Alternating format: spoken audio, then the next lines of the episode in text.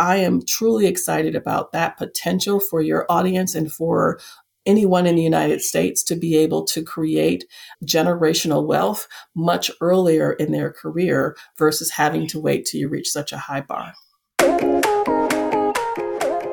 I'm Thamina, and I'm extending a heartfelt invitation to you as we join forces in reclaiming economic power for women in a world that is often structured against us. We'll dive into the minds of accomplished female leaders, investors, and entrepreneurs to equip you with the confidence and knowledge to build wealth for yourself and other women. So buckle up, get ready to learn, and be inspired to take action.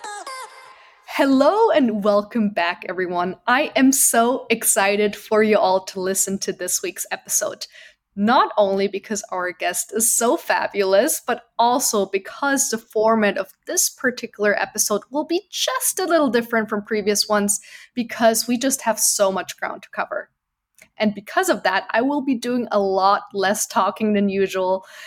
And this is basically going to be a master class on startup investing. So, without further ado, I would like to introduce you to the one and only Bridgette L. Smith. Bridgette is the founder and CEO of Founder Playbook, a micro accelerator for founders where she helps women, BIPOC, and LGBTQIA plus founders become investor ready, get access to capital, and scale their business. Her popular Investing with Confidence workshops provide guidance and tactical education for women interested in investing in pre seed to Series C startups. In June of 2023, she expanded her wings and launched Investing with Confidence Angels, targeting 1,000 accredited women in her network. Together, the group leverages their collective financial and social capital to invest in and support startups and VC funds led by BIPOC, women, or LGBTQIA founders. Bridgette began investing in startup assets in 2021. Her current portfolio includes hedge funds, private equity funds, VC funds, SPVs, solo investments, and multiple alternative assets. And when Bridgette is not creating impact and generational wealth through investing, she serves as chair of the Berkeley Skydeck DEI committee and is serving on several special committees at Golden Seeds, the fourth floor, Women in VC, and 50 50 Women on Boards. She's also board advisor for multiple innovative startups and provides assistance to founders in various accelerator and incubator programs. Prior to navigating the startup ecosystem, Bridgette worked in tech for 25 years, starting as a tech writer and working up to the C suite. Then she landed in a senior leadership role at Google and later retired. Prior to joining corporate America, Bridgette shined in journalism. Her journalism career includes working as a print reporter, news reporter, on air commentator, talk show host, and the creator and executive producer of an independent television talk show.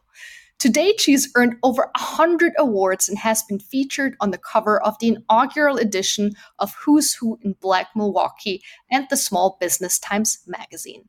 Her educational background includes UW Milwaukee School of Engineering, the Yale School of Management, Harvard Business School, and UC Berkeley School of Law.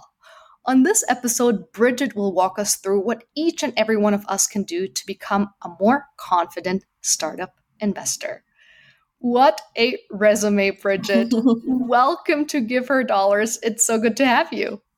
Thank you. I'm really, really excited to have this conversation today. And I want to applaud you for just being a catalyst in this space to help uh, young women understand what it takes to be an investor and to break down all the barriers and the myths that people think and really just help them become more affluent and comfortable in this space. So I applaud you for this conversation and for the work that you're doing as well. Oh, thank you, Bridgette. That really means a lot. And that's exactly the type of impact I want to have. So um, thank you for echoing that. And um, yeah, so excited for our audience members to absorb all of your knowledge. It's gonna be it's gonna be fantastic.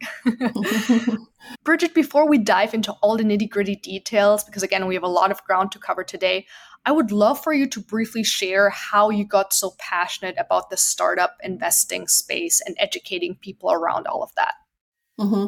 Well, the interesting story is prior to 2021, I had never invested in startups. I had only invested in real estate, my 401k through my previous employers, and my IRAs right individual retirement accounts and and so that's it i didn't know anything about startups but then i moved to california joined the startup what feels like a planet of startups. There's so many startups everywhere you turn.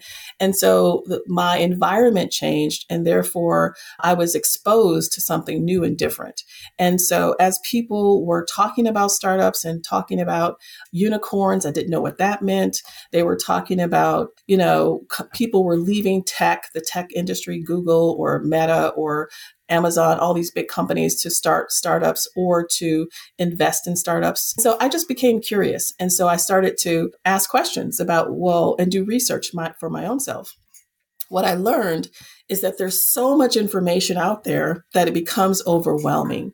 It becomes almost paralyzing because you don't know where to go and who to ask questions and where to find answers. And so I asked, I started to poke around and I found people in my inner circle and in the various organizations where I'm a member. There were communities of investors and communities of women looking to learn more.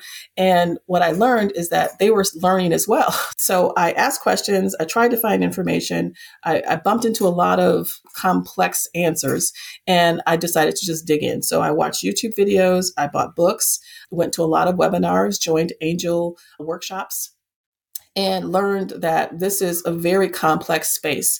But then I started to distill it down to what do I really need to know and how do I really get started? And so that's where the rubber met the road for me, which was okay, all of this stuff is out here, but what do I really need to do as my next step?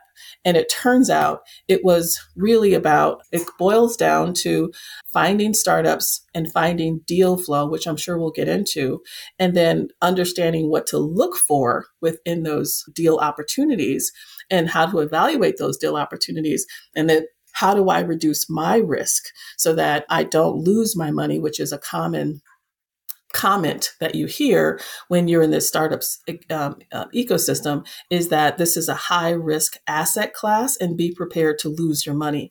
Well, if you hear that, anybody within their right mind would run away.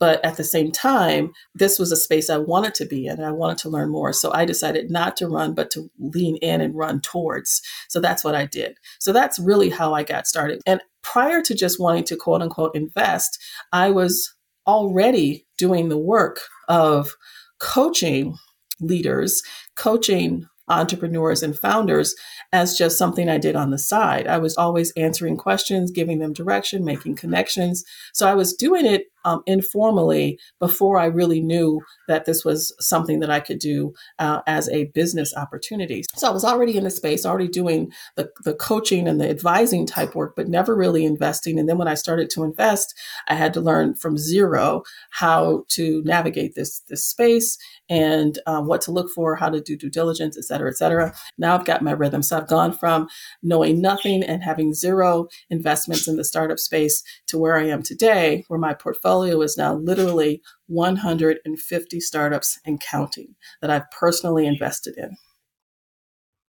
Thank you so much for sharing that. And I think some of the themes we can already pick out here are curiosity, community and just having a growth mindset and just being mm-hmm. willing to learn and absorb knowledge which this is what what this platform and my podcast is all about we're already talking about this earlier but as you know most of our listeners are young women in their 20s and early 30s which means that many of them don't qualify as accredited investors just yet some of them maybe but the majority won't providing education and resources early on on their personal journey is something that I'm really passionate about because I want them to start generating wealth quicker so they can become startup investors as early as possible, right? Mm-hmm. And obviously, legislation varies across different countries. So, what might be applicable here in the United States, where both of us are based, might not be applicable in a European country, for example.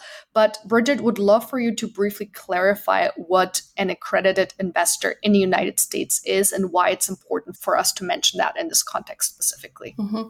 I'll definitely provide the definition, but let me also say there is consideration and, and there is a strong potential within the US for the definition that's provided by the Security Exchange Commission, Commission, the SEC. They're the ones who define what an accredited investor is or isn't. And so there is a push to widen that funnel to allow more people to become accredited investors. And if they open up that spigot and they say, instead of the current criteria, which is that your income be individual income be at least 200,000 per year income or your household with your spouse uh, combined income of 300,000 per year uh, over the last 2 years or you have liquid assets not including your primary residence you have liquid assets of a million dollars or more to be an individual accredited investor. And then they have other categories as well. So it, for groups for family for et cetera, um, larger institutions, accreditation for them. But as an individual, that is the definition. However, as I mentioned, there is a potential, very real potential, that the SEC could change their requirements and loosen their requirements and allow people to quote unquote take a accreditation test or some kind of requirement that doesn't relate to your income that will allow you to invest in this particular asset class. So should that happen, that would be a massive opportunity for individuals who are able to pass whatever that requirement looks like from the SEC to become investors in startups. So I am truly excited about that potential for your audience and for anyone in the United States to be able to create generational wealth much earlier in their career versus having to wait till you reach such a high bar. Yeah, absolutely. And I love that you pointed it out because if that regulation were to actually change, that would, as you pointed out, unlock opportunity for historically overlooked members of our society yes. to become active in this space, specifically younger people, but also people who might not necessarily be able to cross that threshold. But eh, there's that weird assumption that people make when you make a lot of money that automatically correlates with being able to take care of your personal finances in a very you know smart and, and, and sound manner but that's not, not necessarily the case always right? You might be able to on, only make let's say 100k a year but you're able to you know manage your finances in a way that allow you to save or invest like 50% of your gross un- income versus someone else who might be earning half a million dollars is is spending all of that and might be in debt so that that income threshold is, is not necessarily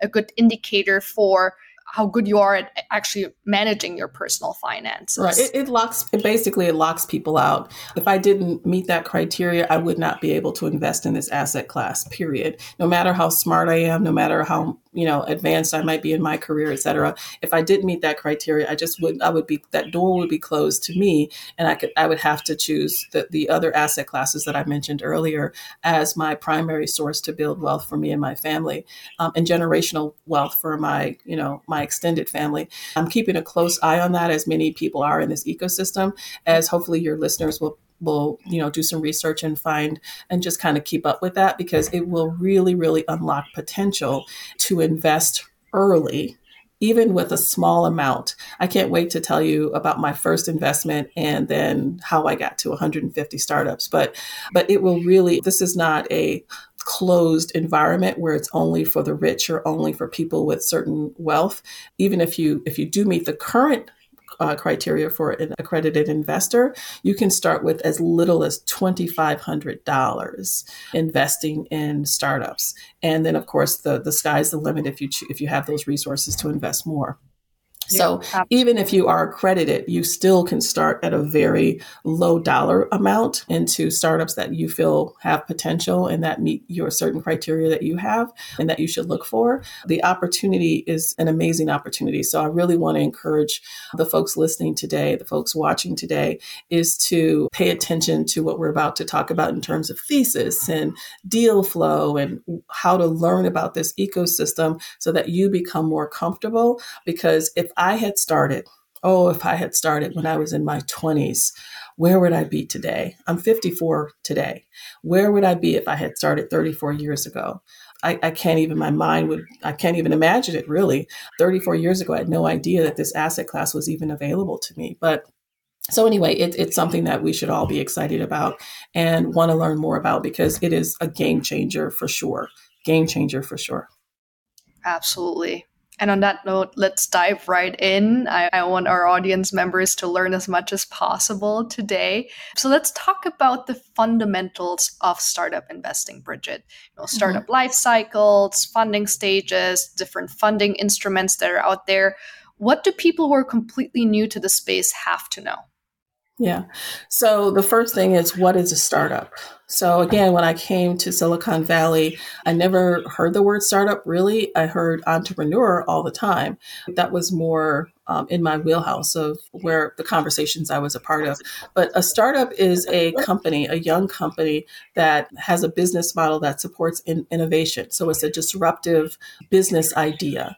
And so there's there are common companies that we probably engage with every single day that started as a startup, zero employees, zero revenue, just a great idea. And it was going to you know be different and new to the marketplace right companies like google companies like uber companies like amazon companies like dropbox microsoft facebook you name it. There's so many companies that we use probably in our everyday lives, even products in your kitchen. I named a whole bunch of tech companies, but there's products in your kitchen. There's products that you put in your car. There's products that you probably use um, within your um, household, common things that you use every single day that started with a person with an idea who wanted to introduce a product to the to the to the marketplace, and that product uh, actually was scalable and generated revenue and uh, began to grow over time. And so, but it started with an idea, with a person, and then something that would disrupt the marketplace, which would be innovative. So that's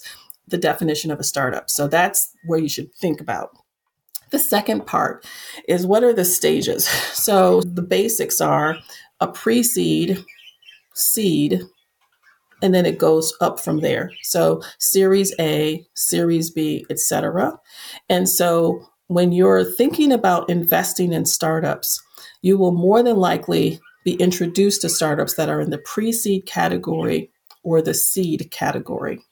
In the pre seed category, that is a company that has a business concept and they're working to um, identify their product market fit. So they have a product, but is there a need for it in the marketplace? And, and are people willing to pay for that product or service? And usually they're looking in the pre seed stage, their pre product so they don't have a product developed yet. It's an idea. And they're pre revenue. So they don't have revenue generated yet. Sometimes they do, sometimes they don't, but most of the time they may not.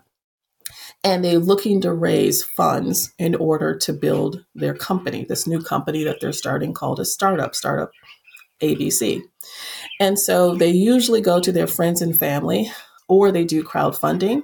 I highly recommend crowdfunding for startup founders. Founder is the person uh, who is the owner of the company or the person who is building the idea. They came up with the concept, etc. So that's what they call a founder in the startup space. In most places, they call them entrepreneur, but uh, startups call them founders. So the founder may ask their friends and family, or many in many cases, if you're in your 20s and 30s, a lot of startups are started by people of all different ages. You don't have to be a specific age to even come up with a business idea.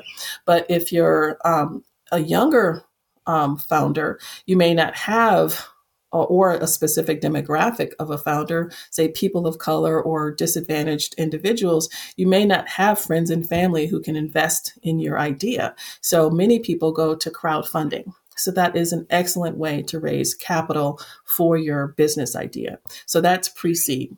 Seed is the next stage. So seed is usually the stage where there is a minimal viable product or a prototype.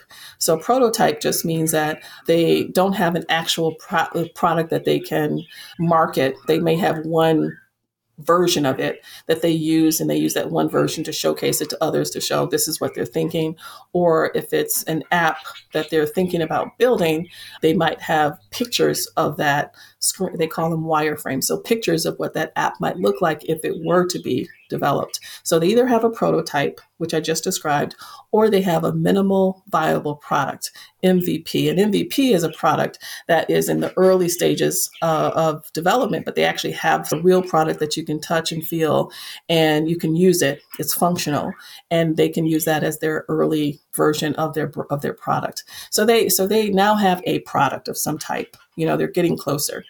And they also have probably more funding at this point as well because they built their product. So they probably have have fundings at some point, and they are scaling. They're beginning to get more traction, get more users, get more customers, get more feedback, understand how to refine their distribution channels, etc. And they're still raising capital. In the seed stage, you'll see more of those founders going to ask investors like myself, either an angel investor or a venture capital investor to invest in their business at this point. Um, I'm going to talk you through the differences of, of those categories um, shortly, but but and but that is basically the framework for pre-seed and seed. And then there's other more advanced startup categories um, that are Series A, Series B, Series C. To the general public, if you're using a product, you don't have a clue what stage the company is in, nor do you even care. But if you're an investor, it matters because where they are in the life cycle of building their company determines how far along they are in terms of their potential to exit. And exit is the a successful exit, which really just means the company has been purchased sold, acquired by a bigger company or a company that says, We love what you built and we'd like to buy it. And then we'll give you a check for it, Mr. or Mrs. Founder. And the investors, people like myself who invested in that company, then we receive our uh, return on investment at the point of a successful exit. So that is the framework that the beginning stages of a framework for how a startup starts and how they get funding.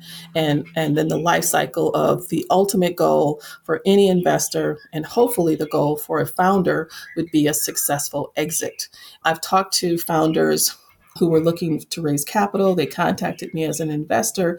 And I always ask the question about what are you thinking in terms of exit, and usually a, a, a fast exit is is outstanding. Fast meaning three years from the point of the company starting. So three, five, seven, ten years, the odd numbers. Three, five, seven, ten. So five to 10 is usually the average, right, for a startup to have a successful exit between year five and year 10. And so I was talking to a founder in particular who I asked the question about exit, and her answer blew me away. She said, I don't I don't plan to sell my company. I created this company for my grandchildren. I want to leave something a legacy to my grandchildren.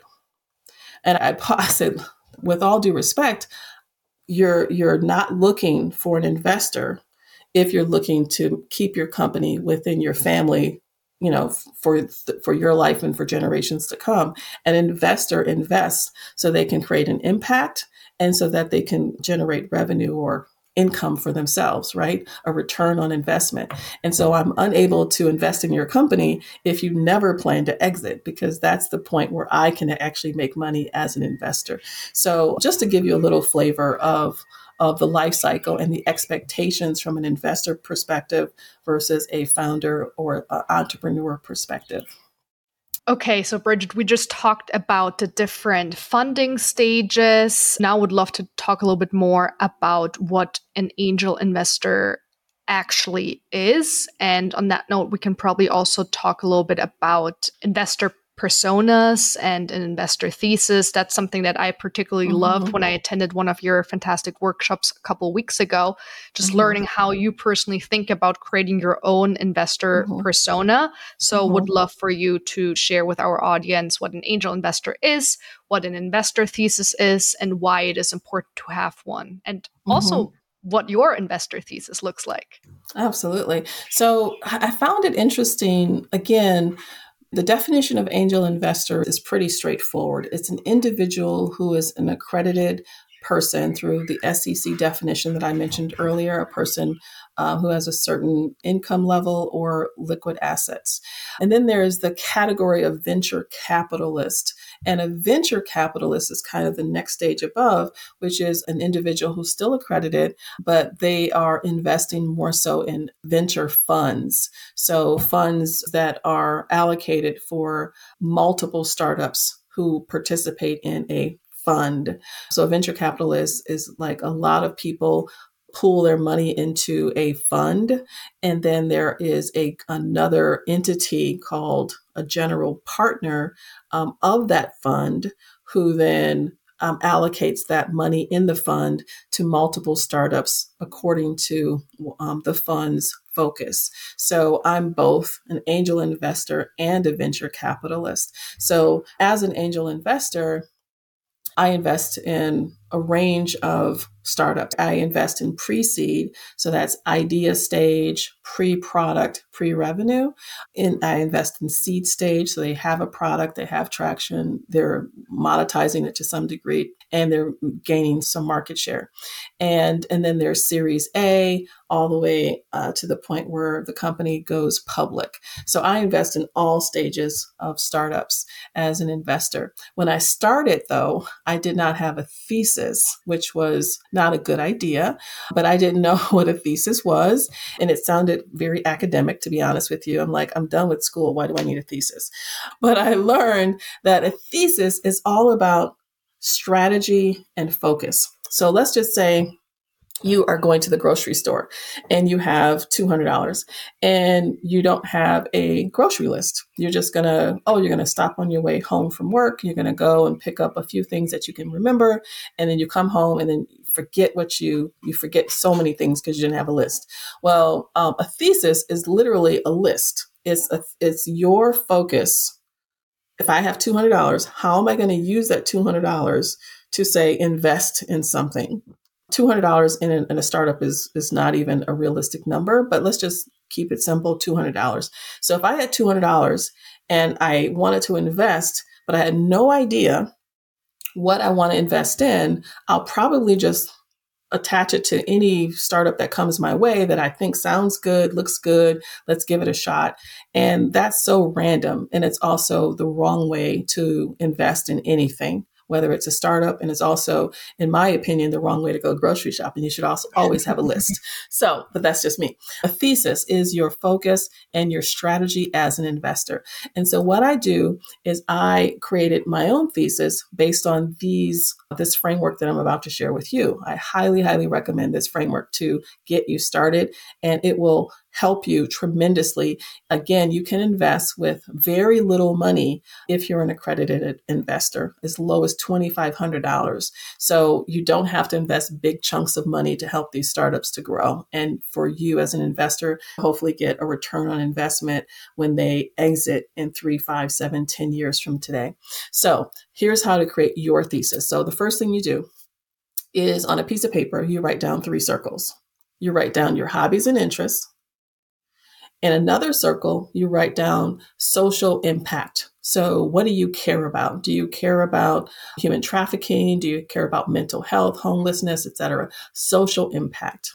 Do you volunteer at the local food pantry? Social impact, right? The third circle is your career expertise area. So, whatever that might be for you at this stage in your life, write down the categories or the kinds of businesses that you've worked at. So if you worked in retail, write down retail. If you worked in fast food, that's a restaurant, right? Write down restaurant. So write those three circles down. In each of those circles, you should have a list of things. So in my circle for hobbies and interests, I wrote down I love to save money. I love to try to cook. I'm not a good cook, but I try to cook. I love beauty, so getting dressed up and trying different beauty brands. I love fashion, et cetera, et cetera.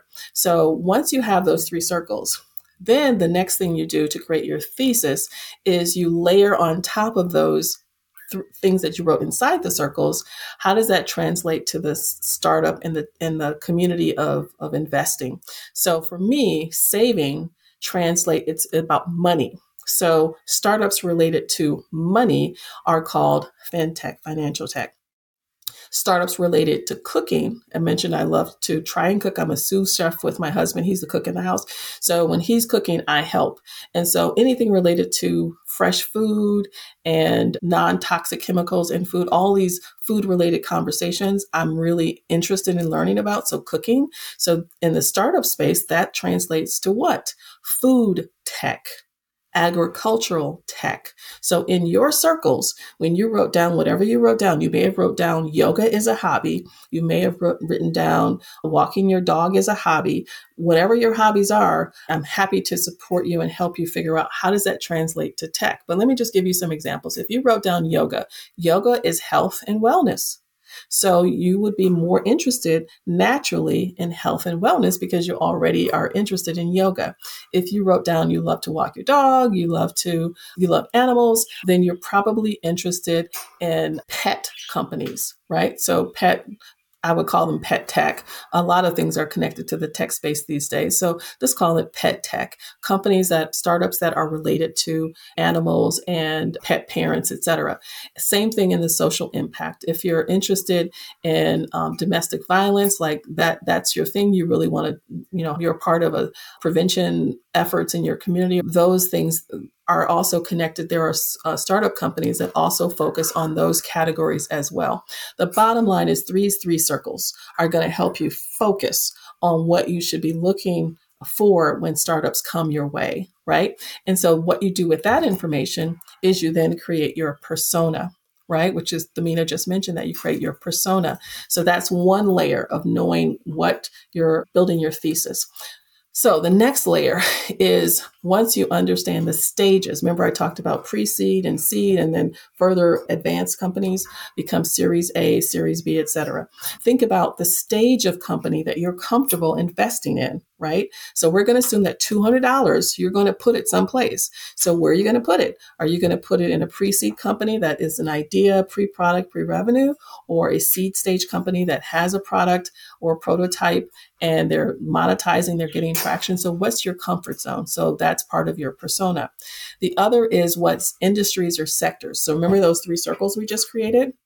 Now you're going to look at those um, circles and how you translated your hobby, such as yoga, to healthcare and um, health and wellness.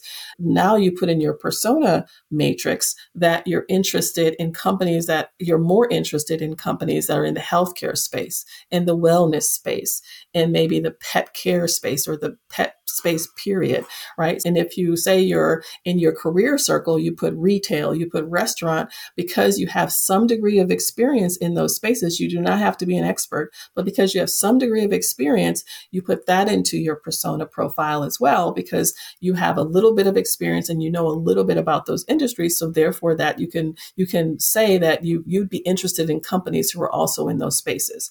Now, let's say a company you built your profile and there are a few, few more pieces to your profile. How much are you comfortable investing in terms of dollar amount, your minimum and your maximum? So your minimum might be 2,500 and your maximum may be 50K for an individual investment, right? So let's just pause there. So it, let's just say that is your profile. Now, if a company approaches you and say you're accredited, a company approaches you and they are in the quantum computing category or the software enterprise category.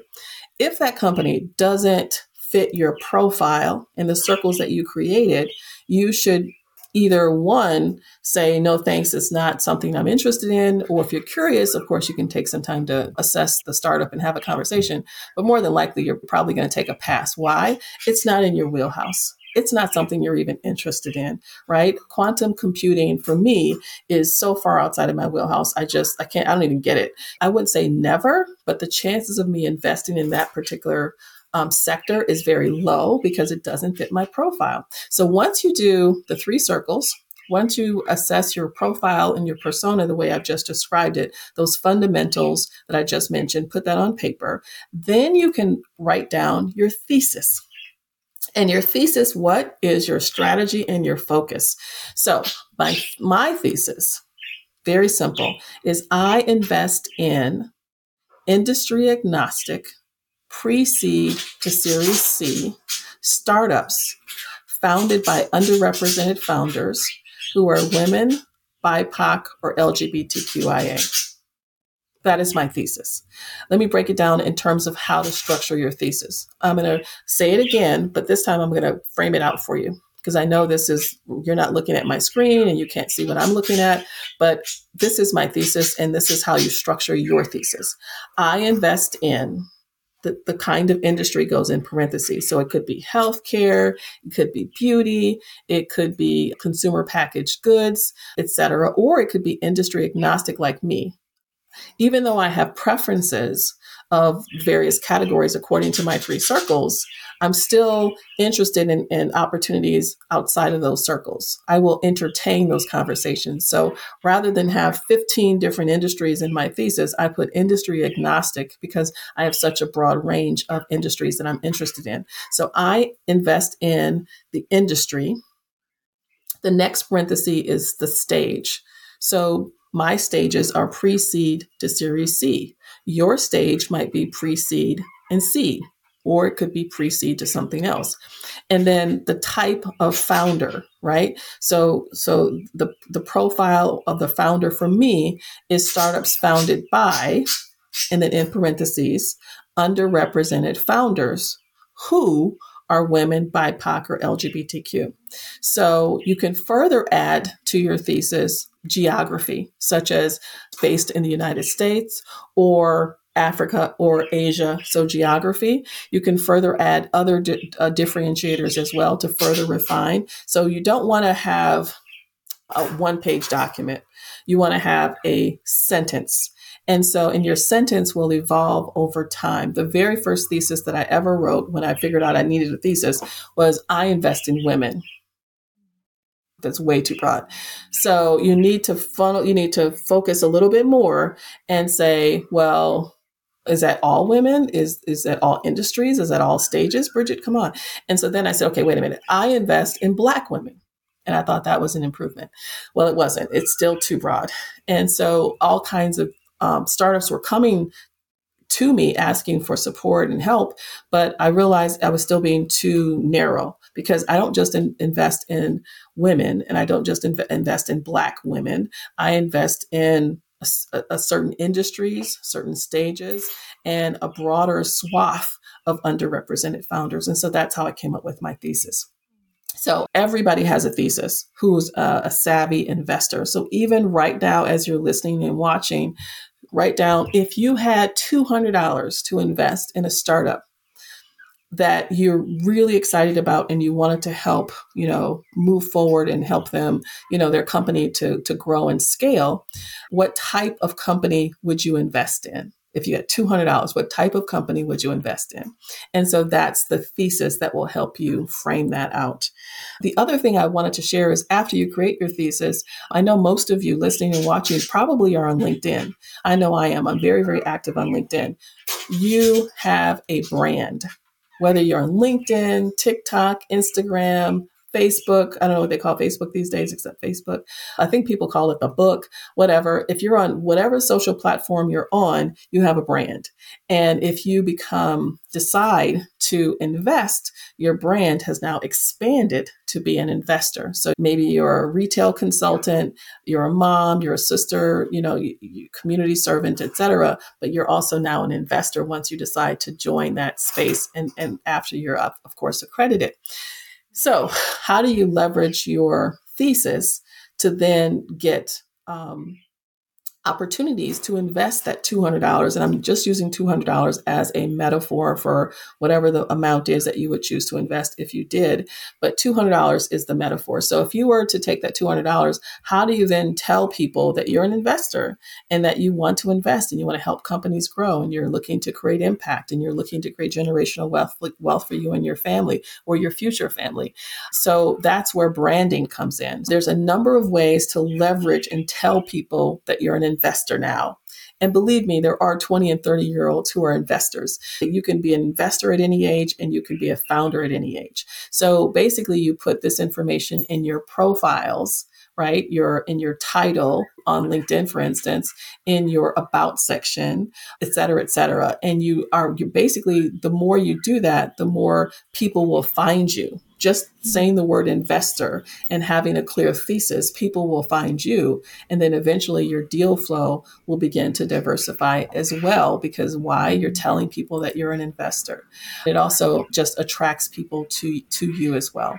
So I'll, I'll pause there and just make sure I've answered your questions. very, very thoroughly. Thank you for that, Bridgette. I think this is fantastic. As you probably know, uh, because it's how we met initially, I was giving a presentation for the fourth floor, which we're both part of that community about building a personal brand, specifically leveraging LinkedIn, right? So I love what you just shared about the importance of attaching that investor status to your overall personal brand and thereby attracting investment opportunities. Would love for you to elaborate a little bit more on that whole notion of creating deal flow, as in being able to find companies that you can then consider investing in, and ideally in a way that allows you to diversify your investment portfolio. We already heard that you've invested in 150 startups to date, which is incredible and uh, amazing um, diversification. Um, aside from LinkedIn and then investor or not investors, founders proactively reaching out to you after seeing that investor in your in your bio, what are other opportunities to diversify your own deal flow? Okay, so this is exciting. So once I started to learn the basics of what it meant to be an accredited investor, I did not even know I was accredited. when uh, I, I, was going to calls, again, I'm a member of various communities, including the fourth floor, as, as you just mentioned, and many other spaces. And I just started going to investor calls and Zoom calls and meetups and things like that just to listen. I would say nothing. I'm I was always on mute.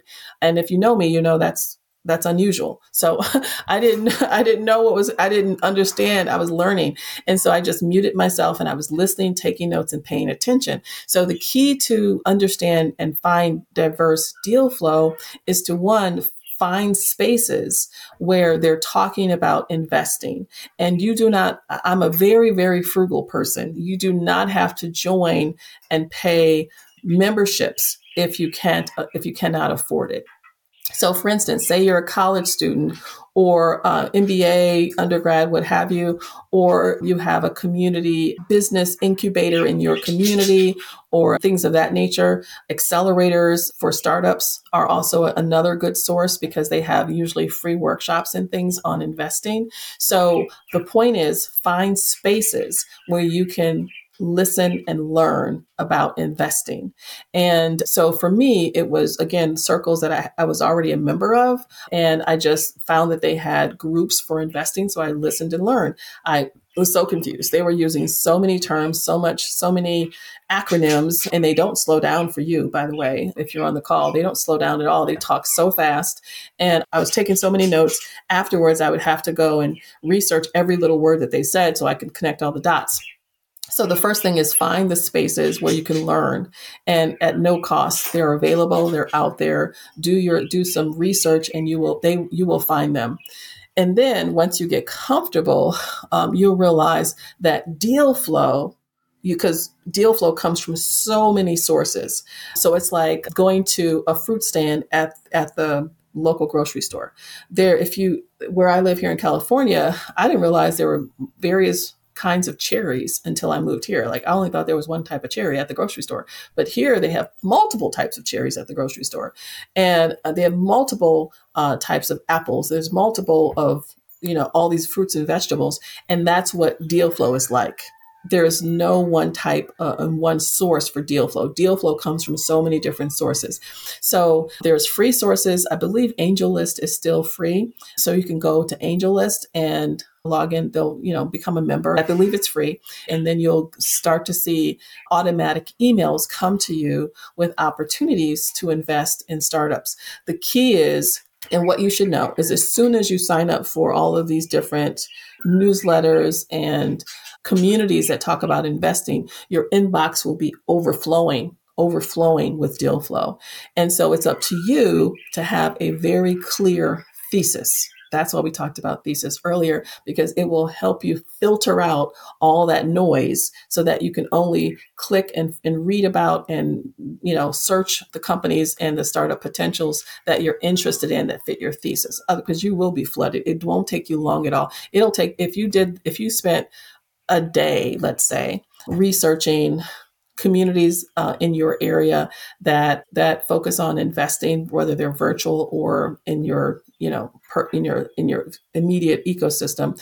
Either way there's an abundance. And then when you sign up for their newsletters you sign up to go to a free to sit and watch a, a pitch competition or pitch day demo day they're called etc and you may not know anything. You're going to be a fly on the wall but that's okay. That's how you start. The more familiar you get with the vocabulary how the ebb and the flow of how these conversations go the q and a's that are asked et cetera et cetera and then you begin to get more comfortable and more comfortable so deal flow is literally all over it's everywhere around you whether you know it or not now the other thing to realize is all of that deal flow what does it mean for you as an investor well, it, say you have 100 emails that come in as you sign up for newsletters and circles in your area or virtual circles that talk about investing. And now you get all this influx. So you get, say, 100 different sources for deal flow.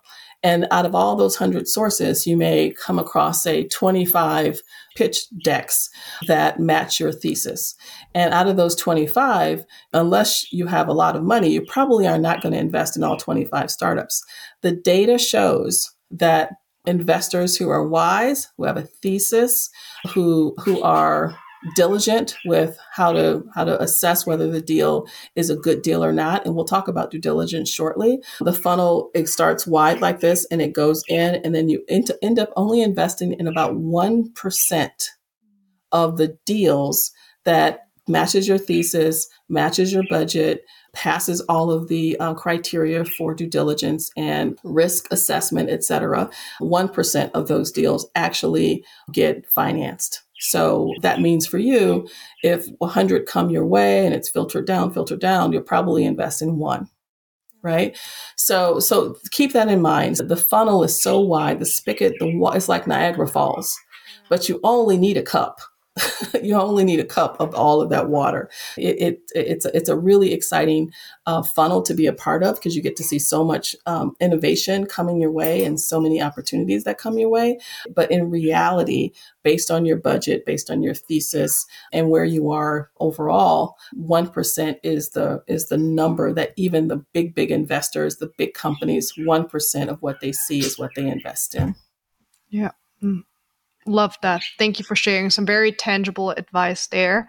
We do have to wrap it up very, very shortly, but I did want okay. to briefly touch upon the due diligence because that's also one of those terms that gets thrown around in the world of finance and investing very mm-hmm. frequently. But again, many of our listeners are still quite new to the world of angel investing and venture capital.